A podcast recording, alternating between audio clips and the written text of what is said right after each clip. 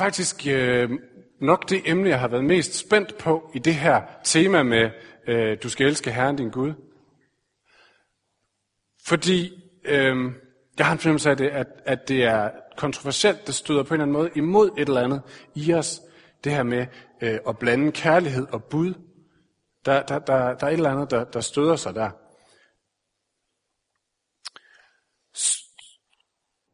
Jeg lige vil sætte stopper til det, fordi ellers kommer jeg bare til at snakke for lang tid. øhm, men samtidig så, så er min erfaring, at det er noget af det mest befriende, og samtidig noget af det mest udfordrende, Jesus siger. Og det skal vi prøve at komme lidt længere ind på. Men jeg vil begynde med en historie, så lige at sætte rammen. Og det er en historie om en journalist.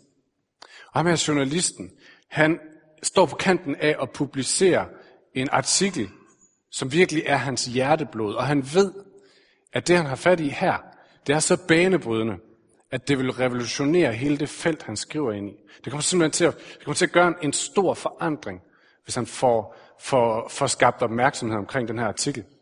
Så han er, han er meget brændende for at få den ud, og, men han ved også, at hvis den virkelig skal have den gennemslagskraft, han gerne vil have, så skal han have de rigtige navn i ryggen.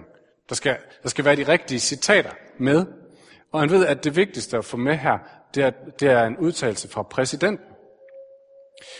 Øhm, og han helmer ikke, som han godt ved, at præsidenten er ikke sådan lige at få fat i, så han skynder sig at, at gribe knoglen og ringe til præsidentens kontor. Øh, og forklarer fuld entusiasme omkring det her projekt, og får en meget kold besked. Præsidenten giver ikke interviews til pressen. Det øh, får ham selvfølgelig til at miste modet en lille smule, men han er stadigvæk klar over, at han skal, han skal have fat i det her. Så næste dag, så opsøger han præsidentens kontor personligt, tager derhen, går op imod det store, det store hus, øh, men allerede inden han kommer til døren, da han kommer til porten, så står der to bevæbnede vagter, som standser ham og spørger ham, hvad, hvad er det, du vil? Og han forklarer, men igen med iver, hvor er det vigtigt, at han kommer ind her, og de kan godt se det, og øh, kom nu. Men de virker åbenbart ret ligeglade, og siger, desværre præsidenten giver ikke interviews til pressen.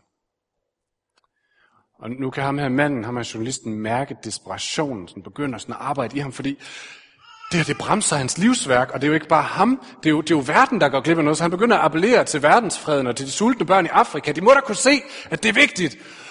Og han får dem faktisk så langt, så, så den ene af dem tager telefonen og ringer op til præsidentens kontor, for at høre, om der er en mulighed. Men i den anden ende hører journalisten den samme stemme, han hørte dagen før, give den samme besked. Desværre, præsidenten giver ikke interviews til pressen. Et øjeblik så overvejer ham her manden, om han simpelthen bare skal tage chancen, og så begynde at spæne. Bare løbe alt, hvad han kan, øh, ind til præsidentens kontor. Men så kommer han til at kigge på vagternes store gevær, og så er han godt klar over, at han kommer ikke ret mange meter, for han ligger med, med huller i ryggen. Så det er nok heller ikke lige vejen frem. Så slukøret vender han sig og går modløst tilbage mod sit hus. Han har sådan set opgivet. Men lige da han drejer om hjørnet, ned af, af stien der, så møder han en lille pige, som kigger ham op i hans ansigt og spørger, øhm, hvorfor ser du så ked af det ud?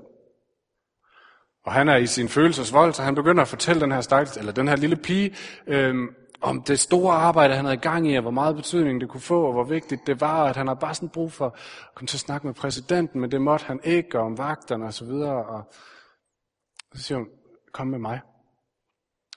Og så tager hun ham i hånden, og så leder hun ham rundt om huset, øh, rundt om hjørnet, og så hen til en, en anden dør. Og hun tager ham med ind ad døren, og op og hen ad en gang, og forbi en masse vagter med gevær, og de går bare videre. Hen til et stort dør, åbner døren ind til et kæmpestort kontor, hvor der sidder en mand bag et skrivebord. Og pigen siger, far, der er en, der vil snakke med dig.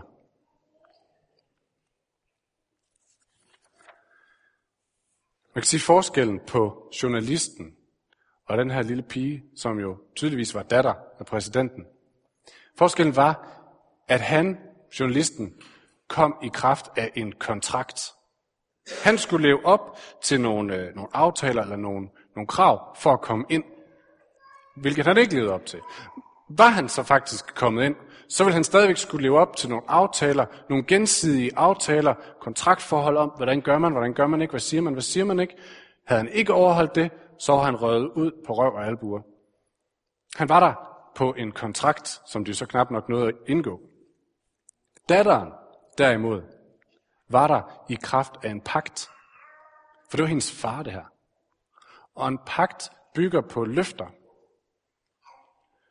Faren har lovet, måske usagt, men med hele sig selv lovet, at uanset hvad du bringer ind i det, uanset hvad, hvad, hvad, hvad frugten er af den her relation, så vil jeg blive ved med at være der for dig. Det er et løfte, det er ikke nogen gensidige aftaler, det er et løfte. Må vi få det her billede? Jeg ved, jeg har brugt det før her i kirken, jeg synes, det er så godt. Det er Obamas private fotograf, fotograf der følger ham over alt, der har taget det. Og det er Obamas datter, der ligger bag sofaen. Og det er helt 100, at havde hun været alle andre end Obamas datter, så er hun blevet skudt i det øjeblik, hun råber, hopper frem og råber bø. Men fordi hun ikke er der på en kontrakt, fordi hun er der i kraft af en pagt og i kraft af et løfter, så kan hun faktisk gøre det der. Og han kommer bare til at slå armen ud og grine og tage imod hende. Og det er status for Guds barn, det her. Det er status i vores forhold til Gud som vores far. Men jeg tror, at når Jesus snakker om bud, som han gjorde det i den lille tekst, vi læste, så er der rigtig mange, der umiddelbart tænker kontrakt. Vi tænker, okay, Gud øh, og bud, det handler om, at der er nogle ting, jeg, jeg må og ikke må, der er nogle ting, jeg skal og ikke skal, for at komme i et forhold til Gud. Og hvis jeg så faktisk er kommet i et forhold til Gud, så er det stadigvæk visse ting, som jeg skal, og visse ting, som jeg ikke må. Hvis jeg skal blive i det her forhold, for ellers så ryger jeg ud igen. Det handler om en kontrakt, nogle aftaler, vi har indgået. Hvis ikke jeg holder mine aftaler, så ryger jeg ud. Og nu ved jeg godt, at der er selvfølgelig ikke nogen af jer, der tænker sådan, fordi I er jo alle sammen bedre opdraget end det, og ved godt, at i forhold til Gud, der handler det om noget, og det handler om kærlighed, og det handler om, om Guds løfter. Der er ikke nogen af jer, der tænker sådan. Og så alligevel. Vi ved godt, at i forhold til at komme i en relation til Gud, i forhold til at få Guds frelse, som vi siger, så er der ikke noget, vi kan gøre, som kan gøre os fortjent til det. Det ved vi godt. Og vi ved også godt, at når vi er i et forhold til Gud, så er der ikke noget, vi kan gøre, som, som skubber os ud af den her relation automatisk. Det tror jeg godt, vi ved. Men alligevel, så tror jeg, vi tænker, øhm, så tror jeg, vi tænker, der, der er åbenbart alligevel nogle ting, man kan, kan gøre, eller lade være med at gøre, som gør os mere eller mindre interessante for Gud. Altså, som giver os en eller anden position i forhold til Gud, hvor vi er mere interessante, hvor vi er værd at investere i, hvor vi har en eller anden form for højere værdi. Der er åbenbart nogle ting, som, altså, man kan komme ind i et forhold til Gud, helt nede, som man, lige, man, man hænger og skraber med, med røven i vandskorben, så er der åbenbart nogle ting, man gør, så man kommer op i hierarkiet, eller op i, i øhm, agtelsen hos Gud. Den tror jeg hænger fast i os alligevel, mange af os. Og når Jesus snakker om bud, så tænker vi sådan, ja okay, der er alligevel lidt eller andet her. Og jeg kan godt tænke mig at tage bare den sidste, den sidste tanke her, og så gøre to ting ved den. Jeg kan godt tænke mig at tage den, og så hammer en stor fed pæl igennem den, og gøre den til ingenting. Og så kunne jeg også godt tænke mig at tage den bagefter, og så, så åbne den op, og så faktisk tage det sandhed ud af den, som er i den. For jeg tror, der er noget. Så hvis vi starter med pælen, så er det ret nemt at så bare sige, venner, der er ikke noget som helst, vi kan gøre eller ikke gøre, som gør os mere eller mindre interessante eller værdifulde over for Gud. Gud siger, jeg elsker dig 100%, du er mit elskede barn. Du kan ikke gøre noget, som får, dig, får mig til at elske dig mere. Du kan ikke gøre noget, som får mig til at elske dig mindre. Paulus han siger det i Romerbrevet, hvor han siger, hverken død eller liv, eller engle eller magter, eller noget nuværende, eller noget kommende, eller kræfter, eller noget i det høje, eller noget i det nye, dybe, eller nogen anden skabning kan skille os fra Guds kærlighed i Kristus Jesus, vor Herre. Og det betyder heller ikke noget i dig.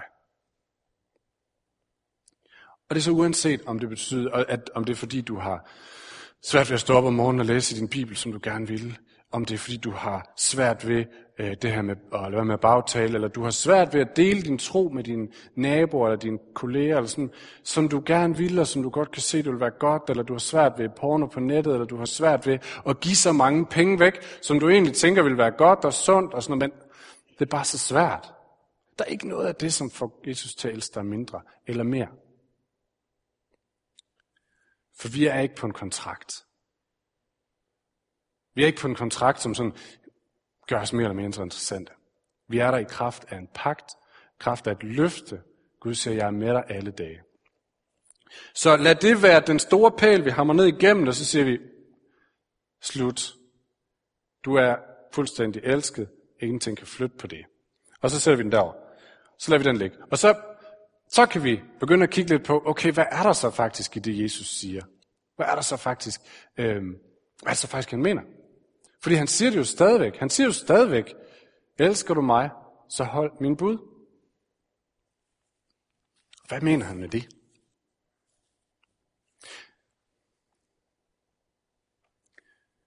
Det vi først og fremmest skal huske, det er det her, som jeg har nævnt, at han taler inden for en pagt. Han taler i pagtsprog, så at sige. Så når han snakker om bud, så har det ikke noget med den her gensidige aftale at gøre. Nej, så handler det om, hvordan man lever på Guds løfter. For at bruge et eksempel. Når man bliver gift, så indgår man en ægte pagt.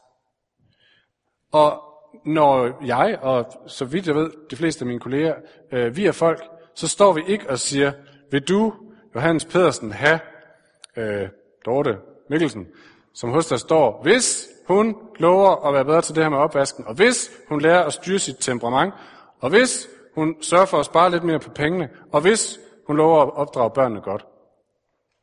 Det er jo ikke sådan, man virer folk. Det er ikke en kontrakt med en masse forbehold. Nej, når vi bliver gift, så siger vi dig, som står der, som jeg kender sådan forholdsvis godt, jeg lover dig, at uanset hvad du kommer til at bringe ind i det her forhold, så bliver jeg ved med at elske dig. Jeg bliver ved. Og ved godt, at, at nogle gange så rammer vi den menneskelige grænse for, hvad der er muligt. Men udgangspunktet er, at det er en pagt. Uanset hvad du bringer ind i det her, så bliver jeg ved med at elske dig. Og ved også godt, at i vores samfund er der ofte gået lidt for meget kontrakt i den, så man sidder og tænker, ah, det lever ikke helt op til, hvad jeg havde forestillet mig, det her det skulle være. Og så tror jeg lige, at jeg trækker mig igen. Men det er en pagt, så gør man ikke sådan. Godt være, der er mange af os, der prøver det, når vi bliver gift, så tænker vi, nå ja, men jeg kan da lige prøve, om jeg lige kan ændre det eller det eller det, fordi så fungerer det bedre. Så finder man ud af efter et par år, det er ikke nogen særlig god måde at drive ægteskab på. Og så vender man sig til det, som er den anden mulighed, nemlig at begynde at leve ind i pakten, leve ind i de løfter, som man har givet og som man har fået givet til sig. Og så er det, et ægteskab kan begynde at være fuld af liv, fuld af glæde, fuld af alt det gode, styrke, samarbejde osv.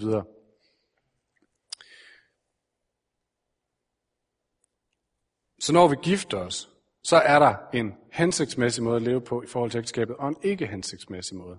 Jeg kan sagtens leve på en måde, og handle på en måde hver dag, som bringer mig længere og længere væk fra den anden, og som skaber større og større øh, splittelse imellem os. Og så bliver ægteskabet tungt og hårdt og ubehageligt. Jeg kan også leve på en måde, som hele tiden bringer mig tættere på den, jeg er blevet gift med, og som styrker det, vi har sammen, og som får os til at vokse mere og mere sammen. Og så bliver ægteskabet et sted med glæde, et sted med nyt mod, et sted med håb. Og det afhænger et stykke af vejen af, hvordan jeg vælger at leve. Og det er det samme i pakten med Gud. Vi kan leve på en måde, som er uhensigtsmæssig, hvor vi fjerner os mere og mere fra Gud og skaber større og større afstand. Det vil sige, det er ikke, øh, det er ikke afstand fra Gud til mig, for Gud er altid nær. Men min afstand fra mig til Gud kan blive større. Og konsekvensen er, at det her forhold til Gud bliver hårdt og tungt. Det bliver sværere og sværere at få åbnet sin Bibel. Det bliver sværere og sværere at høre og se, hvad Gud taler til mig om i dag. Det bliver sværere og sværere at bede til ham.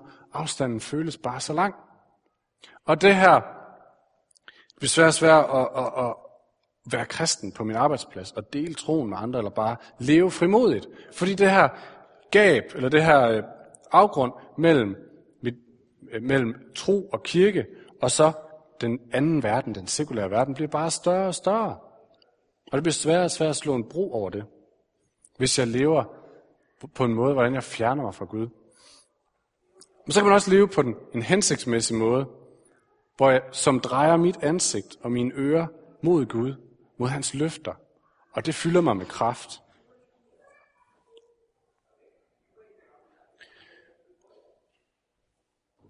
Jeg tror faktisk tit, øh, at folk, måske også os, tænker, at øh, forskellen mellem øh, et liv med Gud og et liv uden Gud, det er ligesom forskellen på et liv med bud og et liv i frihed.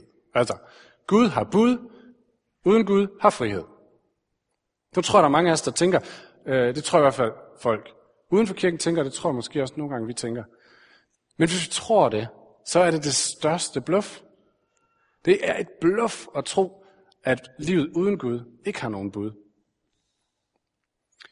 Vi snakkede om øh, sidste gang et af, af verdens, verdens bud.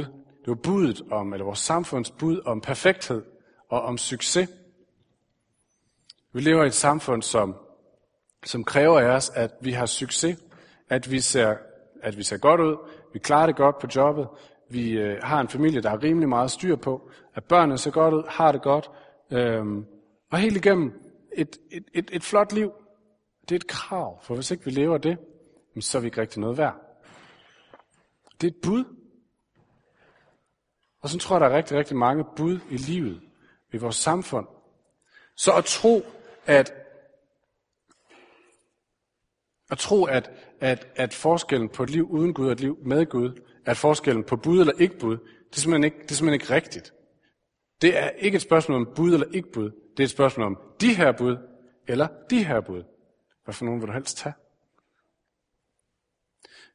Der er en øh, australsk kirkefyr, der hedder Alan Hirsch, som har skrevet sådan her, at hvis ikke vi gør mennesker til disciple, så skal samfundet nok gøre det.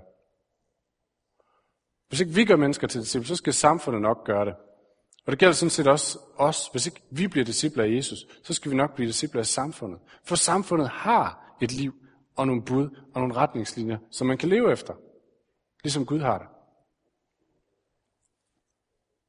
Så hvis ikke vi har gjort det før, så, eller hvis det er længe siden, så synes jeg næsten, at vi skal sætte os ned, og så skal vi lave en liste og sige, okay, her er Guds livet i Guds bud, og her er livet i verdens bud. Så skal vi beslutte os for, hvad for en af dem vil vi helst tage. Hvad for en af dem, øh, hvad for en vil vi helst have? Og hvis vi vælger Gud, så skal vi bryde det kontraktforhold, vi har til verden, hvor vi forsøger at leve op til alle dens bud, for ikke at falde udenfor. Og jeg ved godt, at det kan betyde, at man så faktisk bryder det kontraktforhold, man har til verden, øh, og kommer til at blive vippet ud af det system. Men det er måske det værd. Og så må vi begynde at leve efter de løfter, som Gud giver os. Ikke et liv, der bringer Gud tættere på os, men som bringer os tættere på ham, som giver løfterne.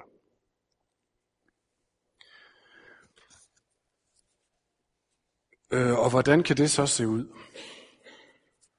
Og her vil jeg bruge et eksempel, som jeg har fået lov at låne af min kone, øh, som sidder lige der, som har fået et job som pædagog, og hendes arbejdsplads er på rigtig mange måder præget af rigtig, rigtig dårligt arbejdsmiljø. På den ene eller den anden måde er der virkelig bare et dårligt arbejdsmiljø, og alle pædagogerne er presset, og alle sammen har det bare øh, enormt hårdt med at være på arbejde, og vil egentlig helst bare blive derhjemme. Øh, og når de er der, så er de på en eller anden måde præget af stress og ubehag og øh, dårlig stemning. Og det er en klasse situation, klasse chance for at leve efter verdens bud. Og tænk, jeg har da ret til at få min ret her. Jeg har da ret til at fremhæve mig selv i forhold til de andre. Fordi jeg har brug for det. Jeg bliver mast. Jeg har da ret til at kræve min ret og, øhm, og komme op ovenpå. For det er så hårdt. Det er en super mulighed for at leve efter verdens bud. Og det er Marie. Hun er jo en god form pige. øhm, det er ikke det, hun har lyst til. Hun har ikke lyst til at leve på den her måde efter verdens bud. Hun har lyst til at sige, at jeg vil leve efter Guds bud. Men hvordan skal, jeg, hvordan, hvordan skal jeg gøre det? Hvordan kan jeg være tro imod min identitet som Guds barn? Hvordan kan jeg være tro imod den og leve efter det? Og det hun fandt ud af, det var, at øh, på vej på arbejde, hun har en halv time øh, i bil, der måtte hun sætte fuld skrald på lovsangsmusikken, og så sidde og delvis synge, delvis bede, for Guds øh, for Gud må få plads i hendes liv. For at Gud må minde hende om, hvem hun er, hvem verden er, og ændre hendes perspektiv. Og det betyder, at hun er i stand til ikke, ikke at komme op og, og leve og være perfekt på det her arbejde, og bare være øh, super overskudsmenneske på arbejdet. Men Det vender alligevel hendes blik, så hun får adgang til Guds øh, tålmodighed, Guds mildhed, Guds tilgivelse og kærlighed og retfærdighed over for de her mennesker. Så det bliver i hans kraft. Jesus siger det sådan her i bjergprækken. Øhm, efter han har holdt bjergprækken, som jo i virkeligheden er en lang liste af bud om, hvordan man kan leve livet, så siger han, den der hører de her ord og handler på dem, han skal ligne en klog mand, som byggede sit liv på en klippe, eller bygge sit hus på en klippe. Den, som hører de her ord, og som handler på dem, han er klog. Og hvorfor, hvorfor er han klog, kan man spørge. Er det fordi, at så har han holdt sin del af kontrakten, og så vil Gud ikke vippe ham ud? Nej, det er selvfølgelig ikke det. Det er fordi, ved at høre Jesu ord, og ved at forsøge at bringe det til handling i sit liv, så bygger han sit liv på klippen. Så bygger han sit liv på Jesus. Så bygger han sin identitet og alt, hvad han er, helt tæt på ham, som giver løfterne. Han vælger en livsstil, som bliver ved med at bringe ham tættere på sin far, i stedet for at skabe afstand til ham. Et andet eksempel er fra, øhm, fra moder Teresa. Jeg ved godt, jeg har nævnt hende før, men hun er virkelig en inspiration. Tidligt, ja, forholdsvis tidligt i sit liv, så indgik, indgik hun en aftale med Gud. Og det var i den katolske kirke, og der kan man virkelig indgive nogle aftaler. Så det var på blod og liv og død, og jeg ved ikke hvad. Men hun indgik en aftale om, at hun aldrig nogensinde ville nægte Gud noget. Prøv lige, prøv lige at smage på den øjeblik. Hun ville aldrig nogensinde nægte Gud noget resten af sit liv.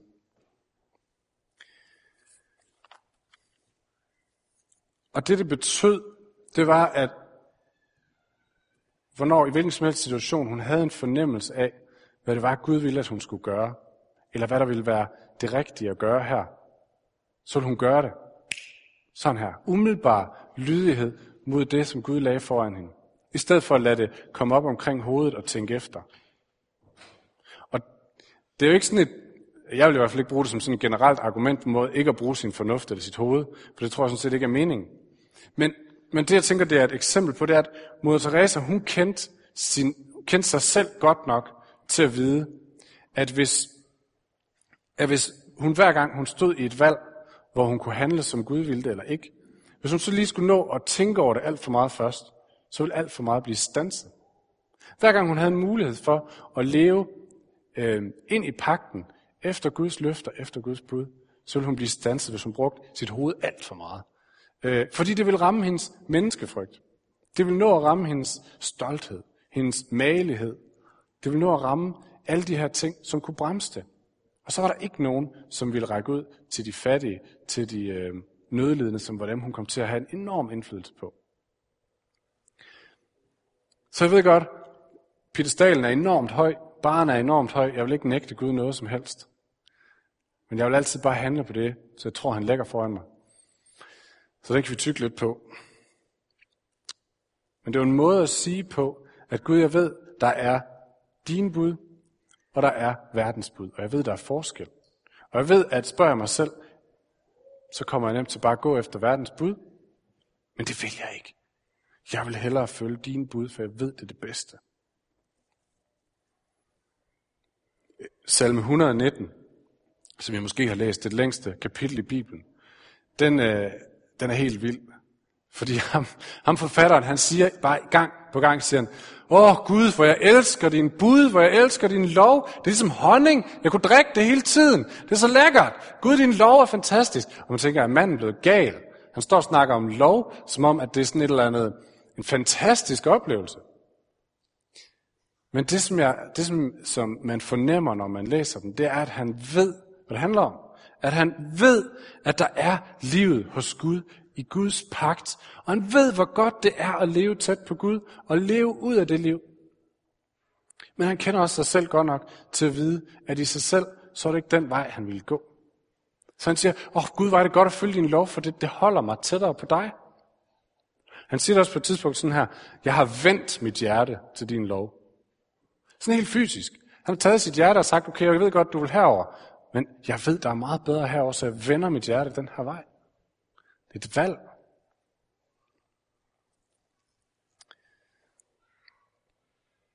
Jeg var til øh, Lovsang Fyn i går, som nogle af jer også var. Sådan et tværkirkeligt arrangement nede, på Rådhus, nede i Rådhuset, øh, hvor vi synger og beder. Jeg var der kun de sidste 10 minutter, fordi jeg havde ungerne selv, og øh, de skulle lige sove og sådan noget der. Men, men jeg nåede alligevel at komme ind i Rådhushallen.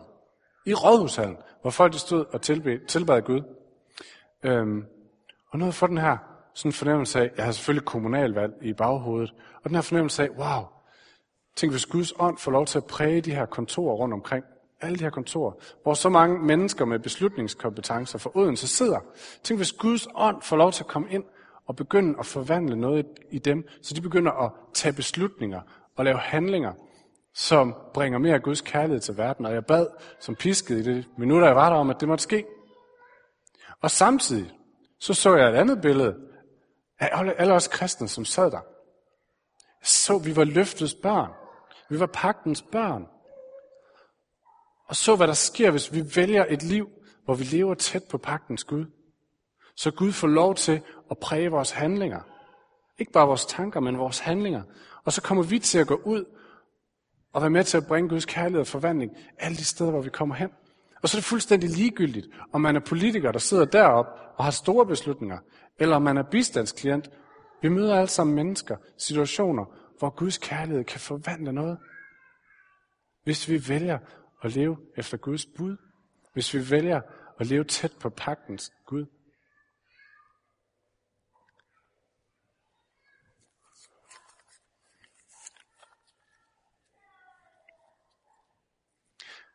Jeg tror ikke, der er noget, der er mere udfordrende, end at tage, Guds, at tage Jesu ord op her og sige, jeg, jeg vender mit hjerte og vælger at leve efter dine bud. Jeg tror, det er, det er måske den største udfordring, man kan tage op. Men jeg tror også samtidig, at det er den største befrielse. Den største frihed, man finder.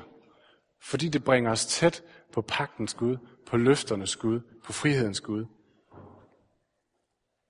Det er ligesom i et ægteskab, den dag, hvor man beslutter sig for at begynde at leve for ægteskabet, for pagten, for løfterne.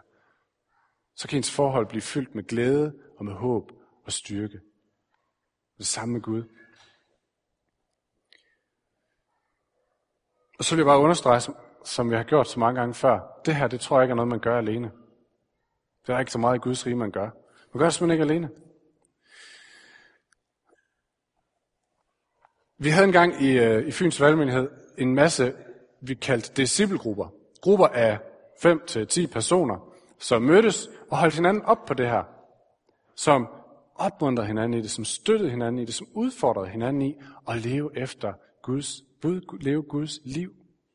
Øhm. Og på et eller andet tidspunkt, så gik det ned ad bakke, så var der ikke så mange tilbage. Og jeg har egentlig lyst til at finde ud af, øh, om det er noget, vi skal have sparket lidt liv i gang, liv i igen her i kirken. Er det noget, som, øh, som vi egentlig har brug for, for at leve det her liv, vi er kaldet til? Det, og det, det er ikke for min skyld, og det er ikke for et eller andet koncepts skyld, at vi skal sige, at vi har de her disciplegrupper. Det er simpelthen fordi, at jeg tror, at de her disciplegrupper, de kan et eller andet. Øhm, og jeg er med på, at man kan have andre former for relationer til mennesker og disciple, som, som, øh, som kan noget af det samme. Men den her størrelse gruppe, den kan virkelig give støtte til det her liv, og det kan udfordre til det her liv. Og så kan det give forskellige perspektiver og forskellige historier fra forskellige personer til det her liv, som man kan spejle sig i. Og jeg tror, mange droppede det i sin tid, øh, eller i løbet af stop, fordi at der kom for mange logistiske udfordringer i vejen. For det er ikke skide nemt at slæve tre børn med et eller andet sted, og prøve at få dem til at sove og sådan noget der. Men hvad nu, hvis det er vigtigt? Kan man så ikke tænke kreativt? Kan man så ikke tænke, Nå, så hyrer vi fast en barnepige, hvis det er så vigtigt? Eller man tænker, men så må kvinderne mødes en aften, og mændene mødes den anden aften, hvis det nu er så vigtigt.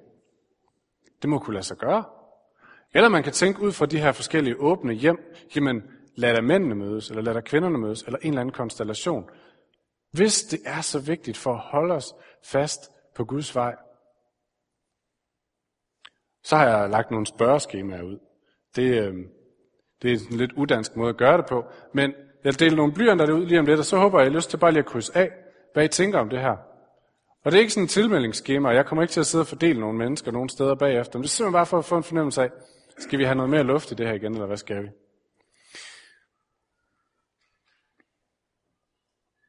Nå. Til sidst har jeg lyst til at sige en ting. Og den kunne jeg have sagt tidligere, men nu siger jeg den til sidst. Og det er nemlig et forsøg på at svare på spørgsmålet, hvad er Guds bud så? Ret grundlæggende spørgsmål, kan man sige, når det hele har drejet sig om Guds bud. Hvad er Guds bud? Hvis vi gerne vil leve efter det, hvad er så Guds bud? Og hvis ikke det er noget, som er et kontraktforhold, hvad er så Guds bud? Jeg tror, Jesus siger noget om det lidt senere i det kapitel, som vi læste første stykke fra. Som kommer der. Jesus han siger ham, siger, den der elsker mig, vil holde fast ved mit ord, og min far vil elske ham, og vi skal komme til ham og tage bolig hos ham. Den, der elsker mig, vil holde fast ved mit ord. ord. Og tidligere sagde han, den, der elsker mig, holder mine bud. Hvad er hans ord? Og hvis I kan huske Johannes evangeliet, så kan I huske, at, at indledningen til, Gud, til, til det, der begynder, jo, Johannes med at sige, i begyndelsen var ordet, og ordet var hos Gud, og ordet var Gud, og ordet blev kød og tog bolig blandt os. Hans bud er hans ord, og hans ord er ham selv. Så Guds bud er ikke en strip paragrafer. Det er ikke sådan en, en lang checkliste, at det må du, det må du ikke, og det må du, og det må du ikke. Det er ikke paragrafer. Guds bud er en relation. Guds bud er at, at, at finde ud af, hvem Jesus er, og holde fast ved det, og sige, Gud, Jesus, jeg vil, jeg vil, jeg vil følge dig, jeg vil, jeg vil finde ud af, hvordan dit liv ser ud, jeg vil gå efter dig, jeg vil lade det forme mig. Det er det, det vil sige at være en disciple. Det er at, det er at gå i lære hos Jesus. Det er at studere ham, åbne hans ord, læse om, hvem han er, hvad han gør, hvad han siger, og invitere ham ind i alle aspekter af mit liv, i alle mine valg, i alle mine prioriteringer, i alle mine handlinger. Og så sige, okay, umiddelbar lydighed, hvad vil du gøre? Jeg forsøger at gøre det samme. Fordi det er der livet er, det er der glæden er, det er der håbet er. Ikke bare håb for os, men for vores by og for vores land.